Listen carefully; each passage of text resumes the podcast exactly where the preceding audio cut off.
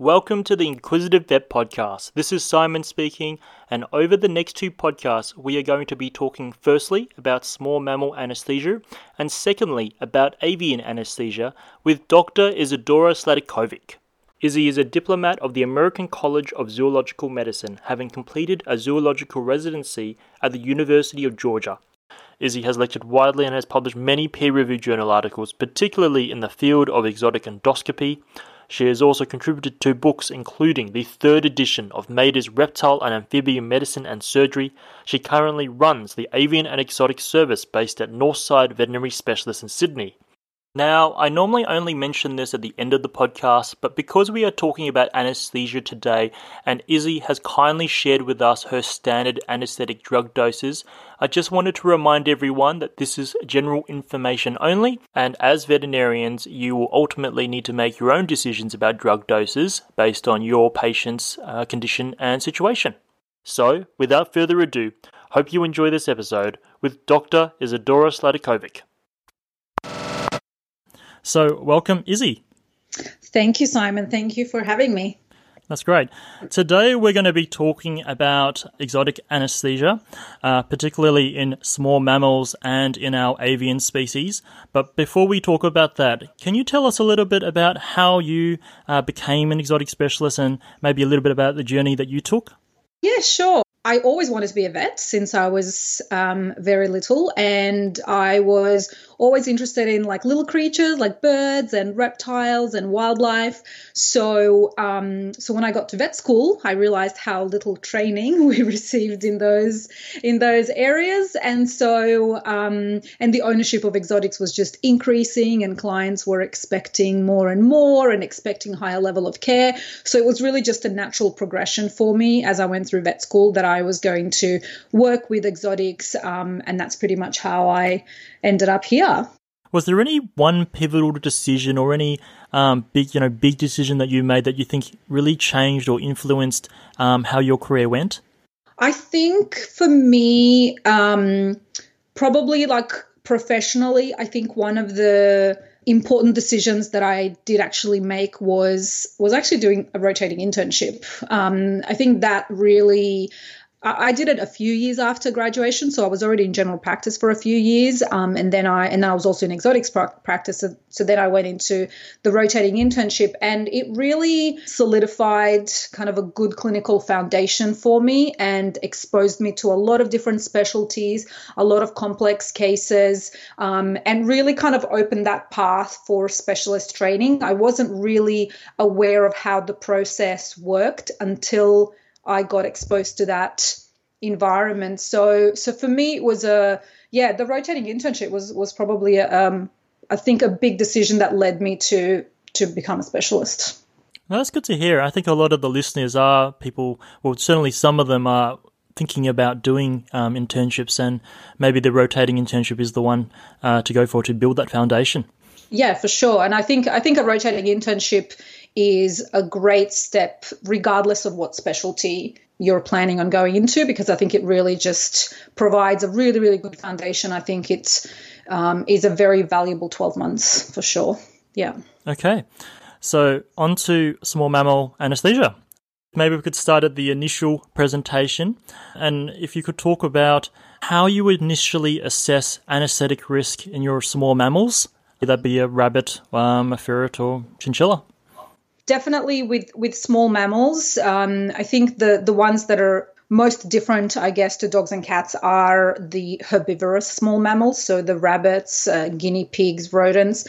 Um, and I do try and take a good history with these animals and try and get as much information about their general husbandry and diet. Um, we definitely see a lot of issues still with exotic pets where they are not kept on appropriate diets, don't have the best husbandry, and so they may already be debilitated in some way. And it's not an issue that we really face it with with dogs and cats, but it is something that we see, and we don't have that much of an issue with that with ferrets, but we do definitely have it with with our herbivorous animals.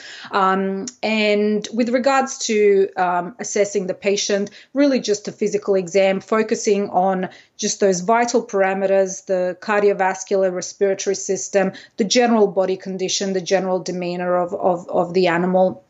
And some problems can be picked up. Some of those are clinical. Unfortunately some are sub some are subclinical because these are prey animals. They do mask signs of illness. Um, and so it is important to be aware of that. So i mean the approach is not too different to dogs and cats but just keeping in mind that these animals may be more sick than they appear basically. And so their anesthetic risk overall may be higher than what we see with dogs and cats. Are there any specific things that um, that you find that uh, some vets may miss? Or I think definitely diet and husbandry doesn't get as probed by by general practice vets as much, and in terms of the actual physical exam, I, I, mean, I've certainly seen a good number of cases where things like heart heart murmurs may occasionally be missed. These animals do have fast heart rates. Sometimes it can be a little bit difficult to detect. They also can present shocky, which may not be picked up. Um, again, uh, smaller animals, just more subtle um, overall. The clinical signs may just be a little bit more subtle. So if you're not working with those animals a lot, I think not not being as familiar with what their normal behavior is, how they should normally react. Um, I think those things are important, and they may potentially kind of slide between the cracks if those animals are just not looked at a little bit more closely. Do you mind if I ask what sort of subtle signs that you see for your shocky patient? So I actually had a rabbit the other day that um, that was shocky, and a few things that were missed were um, this rabbit was usually was actually not a particularly handled rabbit. It wasn't handled regularly by by the owner and wasn't particularly tame. And this rabbit barely reacted to me taking taking it out of the you know, out of the cage. It just didn't really react in a way that I would expect an untamed rabbit to be. So she was very tolerant basically of me handling her. And when i examined her she you know she had poor pulses. She was hypothermic. I went to get a blood pressure. I couldn't even get a reading. So she was just classic kind of that classic textbook case of decompensating shock and those are the parameters that were just not not detected by by the vet just because of that lack of i think lack of that familiarity of what that initial kind of distant exam and just that initial handling of the rabbit kind of provided me with that information can I ask quickly if you have some sort of anesthetic grading system that you use for your exotic patients? Um, I, I really just use the the standard ASA grading system, so nothing nothing fancy. I just use that one, keeping in mind that it can sometimes be a little bit of a of a range, um, yeah, sure. just because we don't always have all the information. Sometimes we don't have full blood work or full uh, imaging. Um, but yeah, I just use that system. Okay. Yeah. And in terms of the discussion that you have with your clients, you said that you do ask them, you know, questions during the initial assessment. Mm-hmm. But are there any important things that you think vets should be talking about, uh, you know, in terms of risk and things like that? what comes to mind with regards to discussions to have with clients just in general with anesthesia is whenever i what i've noticed is whenever i mention anesthesia or even sedation for you know something non-invasive like radiographs even if i mention sedation i've noticed that clients almost have like a knee-jerk reaction to that saying like oh anesthesia sedation that's so dangerous. Isn't it dangerous in exotics? Um, and and i find that that's often because they've had a bad experience. Or maybe they've heard of a friend of theirs that that had a bad experience. Um, and so often I go through percentage mortality risk with them, and because that has been published, it's been published in humans, dogs, cats, rabbits, guinea pigs. So there are published mortality risks. Um, and when I tell them what those mortality risks are, and I compare them to dogs and cats, yes, they are higher, but a lot of clients are actually surprised at how low the number is. So, you know, the number is still in single digits in terms of percentages. And clients often say to me, like, oh, well, I thought the anesthetic risk for a rabbit is like 60%. So oh, they wow. get surprised. You know, they get surprised when they hear that it's, you know, less than less than two percent. So I think just having that discussion and, and giving them some numbers um, can uh, can just kind of put things into perspective for, for clients a lot, and it helps them feel more comfortable and um, you know to to proceed with the, with the sedation or or an anesthetic. Is the less than two percent is that across all your small mammal species? No, so there is a study. I can't remember the exact source of it, that's fine. What we'll do is we'll find the article afterwards and I'll put a link in the website's description so people who are interested they can have a read afterwards. If we could move on from there, um, sure. now I would say that a lot of vets probably have their general or standard setup for their dogs and cats. What sort of equipment do you think um, vets should have, at least at a minimum, um, to be able to do safe uh, anesthetics in these animals? So, for small mammals, there really isn't too much of fancy new equipment that is required. I would say the most important things, well, the things that that I have are I have anesthetic, the correct anesthetic circuits. I think that's really important. Having the I have the Ayres non-rebreathing T-pieces for rabbits, and then I have the rodent circuit for guinea pigs and small rodents. So these circuits are basically designed with the um, dead space in mind. And then for rabbits and ferrets, I have just small uncuffed ET tubes. So I have size two, two and a half, and three. And then for the small rodents, just small face masks. So really, anesthetic circuits, ET tubes, and small face masks are the are the main thing that might not be available in in general practice. But everything else is very similar. It's good to hear. If we can go on to your pre-anesthetic preparations, how if we could start, how long do you fast uh, these animals, or do you fast these animals? I don't fast these animals. The herbivores they they can't vomit and their stomach is never empty. The main thing with herbivorous animals is just making sure that they don't have food present in their oral cavity at the time of sedation or, or anesthesia. So what can be done in that case is food can just be removed um, for about 15 to 30 minutes prior, just so that whatever food is already present in their mouth, they can swallow that. Um, I often find that that's not necessary. Often, by the time I'm ready to, to go, they haven't really been eating in the last 20 minutes. The only ones that really need fasting is the ferrets um, because they're the only ones that can vomit. Having said that, the fasting time should be pretty short for ferrets. It's usually about three hours. And practically speaking, by the time they're ready to be anesthetized, they're already been fasted. I mean, with the transport from the home to the vet hospital. So by the time you're ready to do that, um, they're already fasted. So I don't tell people to fast. Do you check your um, blood glucoses in your ferrets uh, in that fasting time? Depends a little bit on the case. If it's a sick animal, if it's a sick ferret, then I would check blood glucose. Um, and also, if it's an older animal that is a risk for having insulinoma, I would check. But if it's a young, healthy ferret, then I, I usually don't. Okay. Can I ask how you check that in a conscious ferret? The blood glucose? Yes really depends on the demeanor of the of the ferret. Ferrets can sometimes be very wriggly and difficult to take blood from. I mean, if it's just a drop of blood, then you can just go with a cephalic vein um, just to get a drop. Sometimes cranial vena cava stick. I mean, cranial vena cava stick is where I go when I take full um, full bloods. That does require anesthesia. Or the other thing is, if that's not feasible, then pretty much at induction, just take a drop of blood pretty much straight away, and then if any glucose supplementation is required, that can be started at that point. Okay, cool. What sort of blood tests do you like to run at the start? Again, it really depends on the case. In an ideal world, it would be great to have full hematology and biochemistry for everything. At a minimum, I like to have PCV and TPP. If the animal is is big enough, I do like to have renal and liver parameters done. So PCV, TPP, renal, liver, blood glucose, if I can have those, I would definitely be quite happy. Sometimes that just has to be skipped. It might just not be practical in certain cases. Is that like when you're talking about practicalities, like for example, mm. just the guinea pigs being very difficult to get blood? Is it sort of that sort of reason, or Yeah, so it might be that sometimes they have to be sedated or anesthetized just for the collection of the blood. So it's not a pre anesthetic blood anymore. It's potentially, I guess, a pre surgical preoperative blood.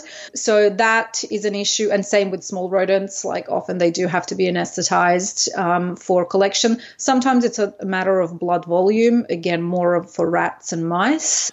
Does um, stress or management of stress come into the picture when you're in that pre anesthetic phase?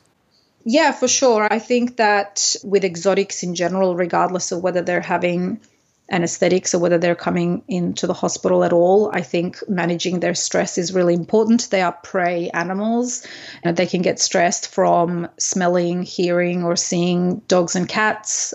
If a nurse that's handling those animals is absolutely covered in dog fur, I think those things should definitely be kept in mind. I house all my exotic mammals in a separate ward away from dogs and cats. I try and make sure that they are appropriately housed. I think this is this is probably one thing that I've noticed in general practices with hospitalized exotic mammals is something as simple as proper hospitalization, providing rabbits with visual security. You know, something as simple as a towel over the cage or a box in the cage. It's such a simple thing to do and it can make such a big difference. That's a really good point, Izzy. I think that a lot of people that are listening don't have access to uh, specialist exotic wards, but everyone has access to a towel or a cardboard box, which can make a huge difference for these animals. So, yeah, really like that. Now, I did want to talk about some of your anesthetic protocols. Maybe if we can start with rabbits, because that would probably be the easiest starting point, and then cover some of the other major ones. This is a big one. Uh, so just stop me when I've been talking for too. No, that's that's fine. I, like I have all the time, but yeah, I'll I'll keep an eye on it. Okay. Um, okay, so I can give you just a few, I guess, example protocols and and some things that I do and some things that I don't do. So rabbits, I would say the two most common protocols that I use are fentanyl, ketamine, glycopyrrolate combination. So that pretty much provides that's like a deep sedation, almost induction sort of level, and pre oxygenate and then blindly intubate with an uncuffed tube. So that's a pretty standard rabbit protocol. Another one that's also commonly used, especially in a clinic that doesn't necessarily have fentanyl and glycopyrrolate in stock, midazolam and buprenorphine for those in North America, when I was um, during my residency, we used hydromorphone a lot. We don't have it here in Australia that I'm aware of. So yeah, midazolam hydromorphone um, or midazolam buprenorphine is another good pre-med, um, and then that can be followed by ketamine induction or isoflurane induction if the animal is sufficient, if the rabbit is sufficiently sedated. So those yeah, th- those two protocols are probably my most common. Just quickly, can you tell us what drug doses that you uh, use for these, just so that people have some idea of what is safe and what is effective? Sure. So for the rabbit, um, for the glycoketamine fentanyl protocol, so what I do is glycopyrrolate 0.02 mg per kg subcutaneously. Um, then I do fentanyl at usually 0.015 mg per kg, and that's combined with ketamine at 5 mg per kg. So that can be put in the same syringe, and I give that IM. And that ketamine is a low dose of ketamine, so this is not the same dose as that published in a lot of books where it's an actual general anesthetic dose. This is a low dose, it's really there for analgesic purposes. Um, with regards to midazolam, uh, usually for rabbits 0.5 mg per kg um, and buprenorphine 0.03 mg per kg. Again, combined together, that can be given IM to provide pretty pretty good sedation. With that first protocol, do you mm-hmm. is there any time um, between you giving that glycopyrrolate Glyco, and the um, combo? Oh, about 15 minutes usually. Okay. And how long do you pre-oxygenate for? So what I do is I usually give the fentanyl ketamine IM and I pretty much place the oxygen by face mask on the rabbit pretty much straight away. As long as the rabbit is tolerated, I don't like to force it. Be mindful sometimes there's ISO in the circuit. So sometimes the rabbits don't like that. So just check that first. So yeah, I pretty much put it on there straight away because it does t- it takes about 5 to 10 minutes for them to go down with that. So that's pretty much the amount of time that they are getting pre-oxygenated. And the pre-oxygenation can actually can, can actually help quite quite a bit with preparing for that for that intubation process. If they don't go to sleep off that initial, you know, fentanyl ketamine, do you mm-hmm. top up or I don't know, give a little bit of isoflurane? I'm not sure. Um, if they're not allowing intubation, if they're still moving around, usually I give a little bit of isoflurane. It's usually a low percentage, and that is often enough. The other thing before I forget, uh, with using this protocol fentanyl, because fentanyl is actually a pretty potent respiratory depressant, and it can cause apnea in some in some rabbits. So whenever I do use fentanyl, I have naloxone nearby, ready to be injected think I've only had to use it like once, but it's it's one of those things that, especially with blind intubation, they have to be breathing for blind intubation, and they have to be breathing just to stay alive. So um, just have naloxone nearby if if you're using that that protocol. No, I, I love the details. What what dose of naloxone do you use? It's good to calculate a like a 0.05 to 0.1 mg per kg dose should be given IV. So either have IV catheter in place, or if there is no IV catheter in place at that point, I always make sure that I have an insulin needle nearby and clippers so that I can pretty much access the peripheral ear vein pretty much immediately. Do you think that vets should be placing that catheter in prior to inducing? Uh, it's always ideal. In rabbits, it really depends on it depends on the state that they're in and what procedure they're going under for. Like if, if they're going under because they're gonna have an emergency XLAP or something like that, then for sure they already have a catheter in place, probably. They've probably already been receiving IV fluids, but certainly in a lot of cases if it's a healthy rabbit if it's going under for say a spay that catheter is probably not going to be in place by the time that because glycopyrrolate is not going to provide any sedation. So really fentanyl ketamine is going to be that first sedation and um, so that's really going to be the first chance to to place a catheter. If a catheter is to be placed beforehand and you know especially for those that are just you know starting and they're not comfortable with not having iv access prior to induction so i would say either use midazolam buprenorphine protocol and then place iv catheter with midazolam buprenorphine on board because it definitely does provide very good sedation allows those things to be done the other thing that I would say, regardless of which protocol you're using for IV catheter placement, is use EMLA cream. The EMLA cream has actually been studied in rabbits for ears, for ear tattoos. There are studies out there that shows that it is um, really, really effective at numbing the area. So it'll make things much, much easier. So we've gone off track on IV catheter placement now. No worries. This is really good stuff. Um, so where were we? We were talking about anesthetic protocols. And so, what are some of the things that you do for some of the other species? So, guinea pigs, I pretty much use the same thing. Small rodents and ferrets, I use more of the midazolam buprenorphine protocol. The things that I, will just I'll tell you just to keep it short, and then maybe we can move on to something else. But mm-hmm. in terms of drugs that I don't use, things that I don't do, because um, that's probably a shorter a shorter list. So things that I don't do, I don't use alpha two agonists especially in rabbits. There are studies out there. Um, it's more with the older with the older alpha two agonists like xylazine that it can actually cause myocardial necrosis. Uh, and and the reason one of the reasons for this is that rabbits actually have very limited collateral coronary circulation, so the the vasoconstriction that occurs with alpha two agonists can actually be damaging to the cardiac muscles. The other thing to mention is that Zoletil or Telazol in North America. um, I don't know what it's called in, in Europe, but uh, Zoletil Telazol is contraindicated in rabbits. It's associated with nephrotoxicity. The other thing that I don't do is I never mask down with isoflurane a completely conscious animal. So, an animal that does not have any sedation or any premedication on board. I think that's really, really stressful and that can cause apnea that can be quite problematic. So those are kind of the things that I don't do. Um, but there's a lot of other drug options out there that I know we're not going to be able to discuss just because of time, but lots of other options out there, Alfaxan, potentially propofol, all sorts of things. I, do have just a few questions about that. Hopefully, yeah. I, can, I can keep it short. Just quickly to clarify with the alpha 2 agonist, does that include yes. medetomidine as um, something you wouldn't uh, use? Yeah, I don't. I mean, I think it certainly is uh, potentially a problem, a problem drug in rabbits, just because of that circulatory anatomy. Mm, mm-hmm. Yeah.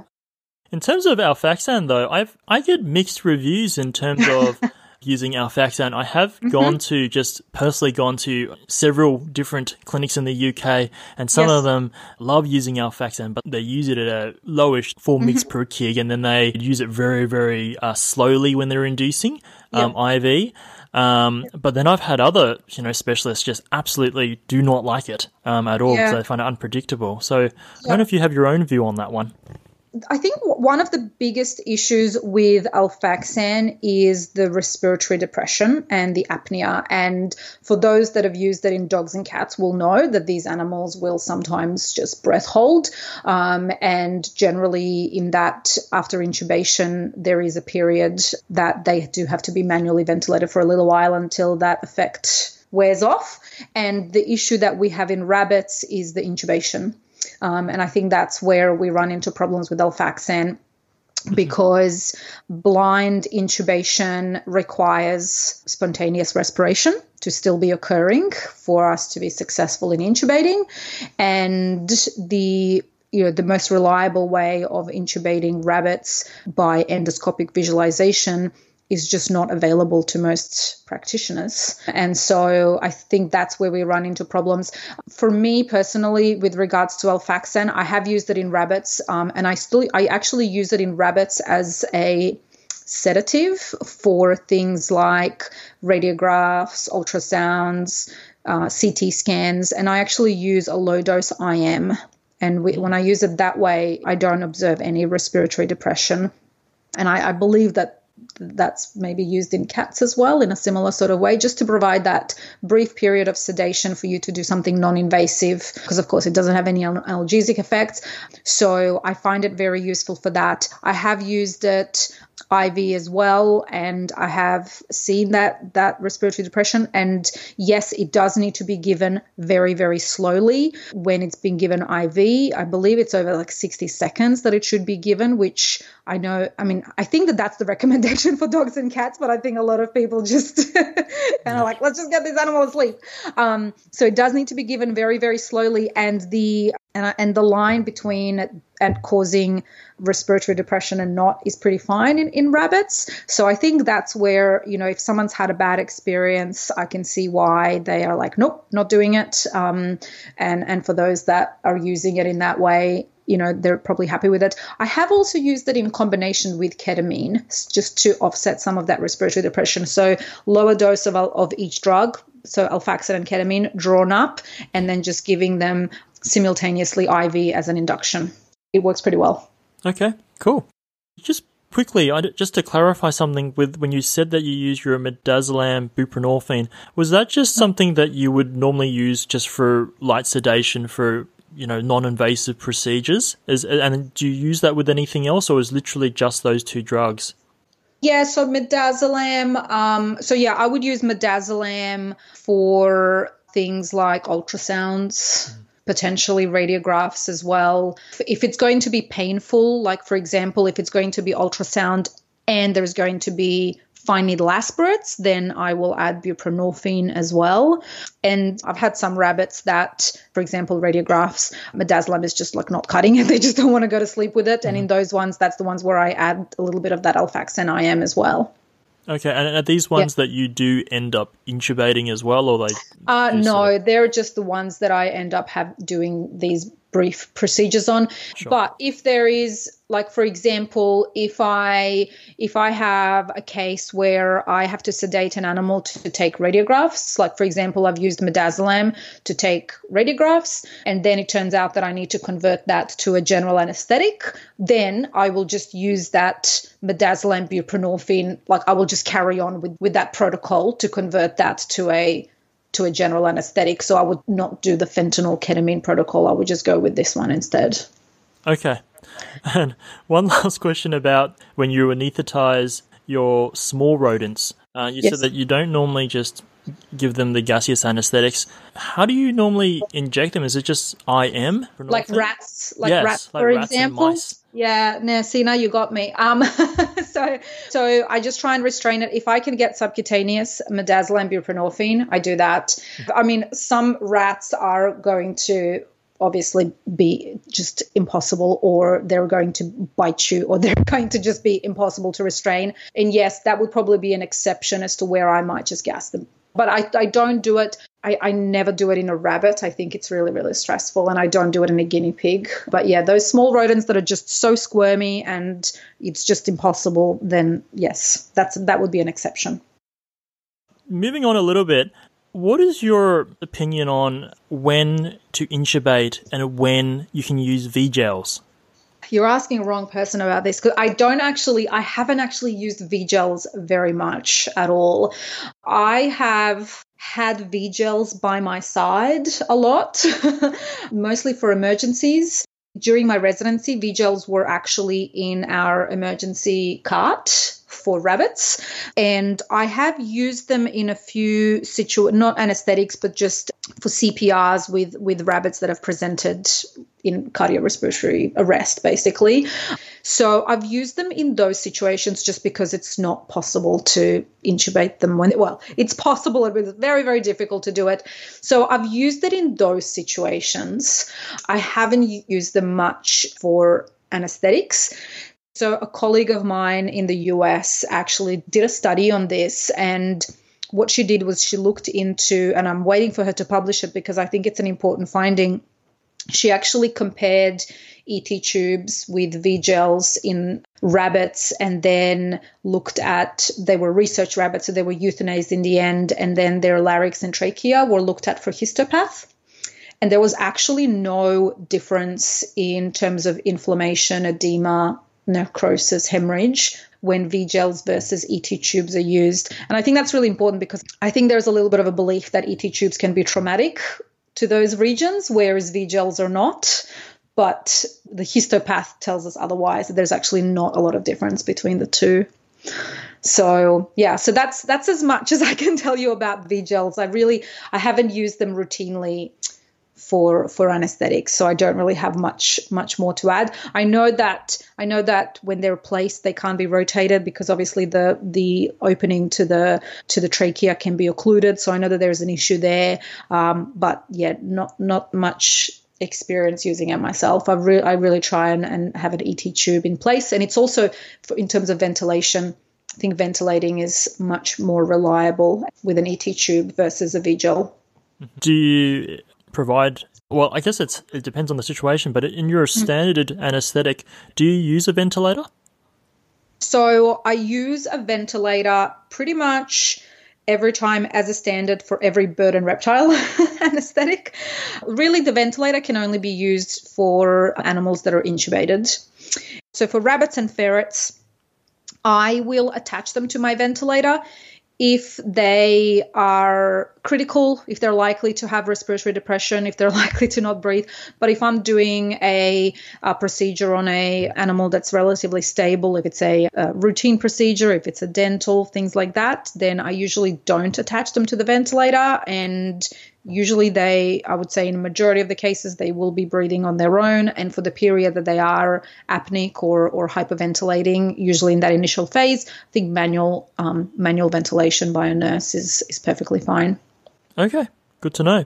Can i ask about um, if you could comment a little bit on how patient positioning um, can affect your anesthetic i think this is more of a with mammals this is more of a issue in our herbivores, so particularly in rabbits and guinea pigs. And one of the one of the things with these guys is that they, I mean, a rabbit rabbit's tidal volume is significantly smaller than that of a dog or a cat that's of equal size. I mean, their thorax is just tiny, and placing them on their back, I think, is is a potential problem. So when they are placed on their back, they have that huge gastrointestinal tract that's just pressing on their on their diaphragm, and um, compressing those tiny, tiny lungs even more and potentially causing hyperventilation. And, and that has actually been shown that they do have periods of CO2 spiking, ETCO2 spiking,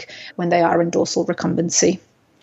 Do you like to tilt them, or is it just fine just to manage the ventilation and things like that? It's probably a little bit of both. I do try and, and if they're going for surgery, I do try and just tilt the table a little bit that's probably the best thing. It's important not to kind of lift them to the point where their neck is getting flexed. I think that's one of the things that can happen is they're just like if if the entire table can be tilted, then then I think that can be definitely helpful. And then monitoring the CO2 and manually ventilating or using a ventilator to make sure that that CO2 stays at a normal level. Now, I would like to ask you about just because you've already talked a little bit about that then was how do you monitor these patients and what sort of equipment uh, do you like using?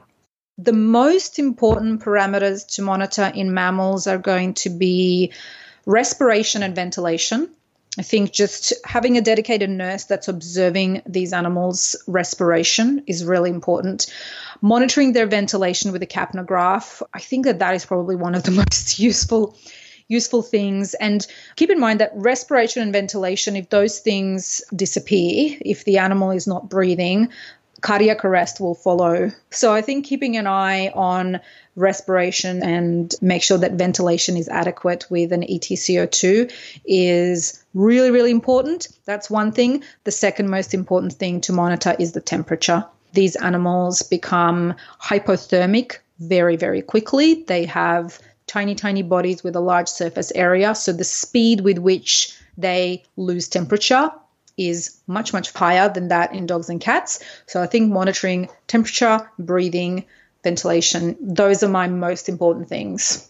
And do you get your nurses just to check, you know, heart rate and things just with the stethoscope, or do you prefer using Doppler or I, I, do like to be hearing something beeping myself. So, pulse ox can certainly be used, and in most animals, you can get a pretty good reading with a pulse ox. It is always good to hear a true sound, not a machine sound. So I think having a Doppler is is really really helpful. It can be placed in guinea pigs, for example. It can be placed just directly over the heart, and of course, it can just it can also be placed over over an artery. So yeah, either either pulse ox or or Doppler, just so I can hear the sound as well. Okay. And you know how you said that um, maintaining temperature is important. What do you use to maintain that temperature during the anesthetic? The most effective thing is a Bair Hugger. So I try and use Bair Huggers whenever I can. Um, in brief procedures are the ones where I, if I don't have a Bair Hugger, it's just going to be like super, super quick. A heat mat is fine. And also just a hair, a hair dryer. I mean, I use a hair dryer during the, the recovery period quite a lot because that is actually pretty quick at, at raising their, raising their body temperature. And the other thing as well is it's not it's like the thermal support is great, but it's good to minimize. Like you don't want to get to that stage. You try you want to try and minimize that as much as possible. So body heat can be lost during the clipping period, during the prepping period.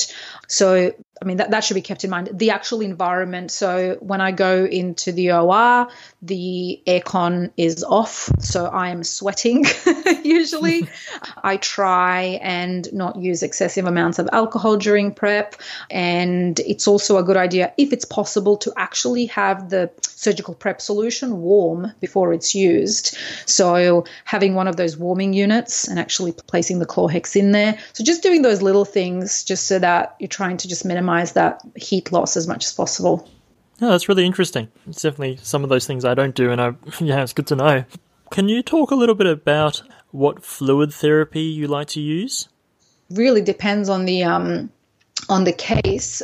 Uh, as a general rule, Hartmann's are fine in majority of the cases. Uh, Plasma-Lyte is a little bit more balanced. It's a little bit more expensive, I believe, in most places, but it is kind of the superior one. Uh, but Hartmann's I use in a lot of cases. It's perfectly fine. And if I have these animals on IV fluids, then usually 10 mil per kilo per hour, the standard surgical rate if they are having a very brief procedure where they're not having IV, I do like to just give them a warmed subcutaneous bolus of just a 20 mil per kilo, usually just a little bit to to hydrate them. And and that's you know subcutaneous fluids should really only be relied on in animals that are normovolemic and normotensive and you know it shouldn't be relied on in animals that are shocky for sure so i use it in just elective procedures or brief procedures good to hear yeah. now i know that you talked a little bit about your analgesia that you use yeah. I'm just wondering what sort of pain relief that you do like giving, maybe not so much for your minimally invasive procedures like your mm-hmm. radiographs, but maybe for your ortho, you know, orthopedic procedures and when you actually give those analgesic uh, drugs. I have a very low pain threshold, so I, I, I use analgesia pretty much. I try and basically do a multimodal approach. I try and block the pain pretty much at every step if I can. And, you know, these animals, you know, the pain can majorly affect their appetite, which can then, you know, cause gut stasis. And the, you know, I think that the implications for these animals not having appropriate analgesia are much, much higher than you know all animals should receive analgesia but certainly more things can go wrong I, I, think in that immediate period. So what i usually do is so i will have an opioid pretty much on board at, at the time of pre-med. I will have usually ketamine on board. So ketamine is an md an mda receptor agonist. So it acts on those receptors. So it has analgesic properties at those low doses. So I use that. I use local blocks as much as I can. Um, I mean, I don't I don't get fancy with, with with regards to you know my nerve locators or anything. You know, I try and use local blocks as much as I can, whether that's infiltration or line blocks or splash blocks. Um, so I use bupivacaine quite a lot for that. And the other thing that I do use in rabbits in particular is lignocaine CRIs. Um, there's been a bit of work done on that, and I've found it to be quite useful. And then at recovery, if there are no contraindications, I administer meloxicam, and if needed, I top up their opioids and you know carry on with meloxicam into the post-op period in majority of the cases. Sometimes with an opioid if it's needed. Okay. Do you mind telling me your doses for your bupivacaine and your meloxicam? Bupivacaine for a rabbit Yes. Yeah. So for rabbits, I usually go with about two mgs per kg. And for what was the other one you asked me? Uh, for meloxicam. Meloxicam. Meloxicam for a rabbit. So meloxicam for rabbits, I use about 0.5 mg per kg if I'm administering it subcutaneously as a single dose, and then I switch to oral after that. And is that at the same dose once a day, yeah. or uh, 0.5 mg per kg once a day? That can actually go up to twice a day. So rabbits can have healthy rabbits with no renal disease can have one mg per, one mg per kg once a day without any problems. I usually go depending on how painful the procedure is. 0.5. Um, by the way, this one mg per kg in rabbits is oral only. 0.5 mg per kg um, once or twice a day, just depending on the rabbit. Sure. No, it's good to know. I think that um, a lot of the vets that are only starting to do exotics, you know, hear one mig per kg a day, yes. and they're like, "Wow, that's a huge dose." Yeah, yeah. So I, I, and that's actually one of the things that I find a lot in with referral cases that I see is usually things like meloxicam are massively underdosed, just because um, a lot of people are using dog and cat doses, which are significantly lower. Most of our exotics require much much higher doses of meloxicam for it to have that therapeutic effect. So I just wanted to quickly ask if you had any other emergency or drugs that you use that you have on hand ready in the case of a respiratory arrest or a cardiac arrest, just so that vets know what they should have on hand? So, the two drugs that I have pretty much like next to me are naloxone and adrenaline. The other things that I pretty much always have nearby are just tight fitting face masks you can actually provide some ventilation with a tight fitting face mask. So make sure I have a range of face masks. Even if I know I'm going to use a particular one, just have a range. I always have extra ET tubes. I always have smaller ET tubes because they are easier potentially to place in an emergency situation. And the other thing that I have always, always is I always have swabs and cotton tips around with me all the time. I always feel like I need to swab throats, get rid of mucus, get rid of some food that was, you know, potentially left in the mouth that's causing problems. So I often, you know, rely on those things just being just being next to me. So those are kind of the, the main things. So just very basic stuff. One tip I just wanted to tell everyone else well is it it's actually a good idea to work out your doses beforehand and just have them ready. So yes, um, for, for people sure. that you know can't do maths quickly under pressure. Yeah. so. yeah. The other thing I was wondering was I, I'm not sure if you, I don't know if either you could clarify is is does atropine not work in rabbits? So about 50% of rabbits have circulating atropinases. So basically they have an enzyme that works to basically blast atropine.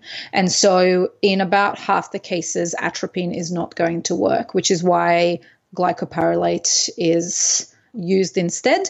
So, so atropine will work in some rabbits, but it's going to be a flip of a coin. Obviously, if that's the only thing you have, and you have an, a, a, rabbit that's crashing from bradycardia and you don't have glyco, by all means, use atropine. Okay, thanks for that. And on that note, we are going to be finishing up on small mammal anesthesia. Stay tuned for our next podcast where we talk about avian anesthesia. Hi guys, I hope you enjoyed this episode. I just have a few things to say. Firstly, if you like the podcast, please spend a couple of minutes to give us a rating or review on Apple Podcasts. It really means a lot and it will help us get the podcast out there. Also, if you have any feedback or any recommendations on how we can improve it, or if you know any potential guest speakers who you think would be great on the podcast, please email me at contact at inquisitivevet.com. I also need to quickly go through our disclaimer with you. The Inquisitive Vet podcast is brought to you by Bar Vets Proprietary Limited. Our podcast publication is for general information purposes only and do not take into account your specific needs, objectives, or circumstances. Content is based on the professional opinions of individual doctors and other healthcare professionals who have contributed their content. Opinions expressed in this podcast are those of the guests or contributors and are not necessarily those of Bar Vets.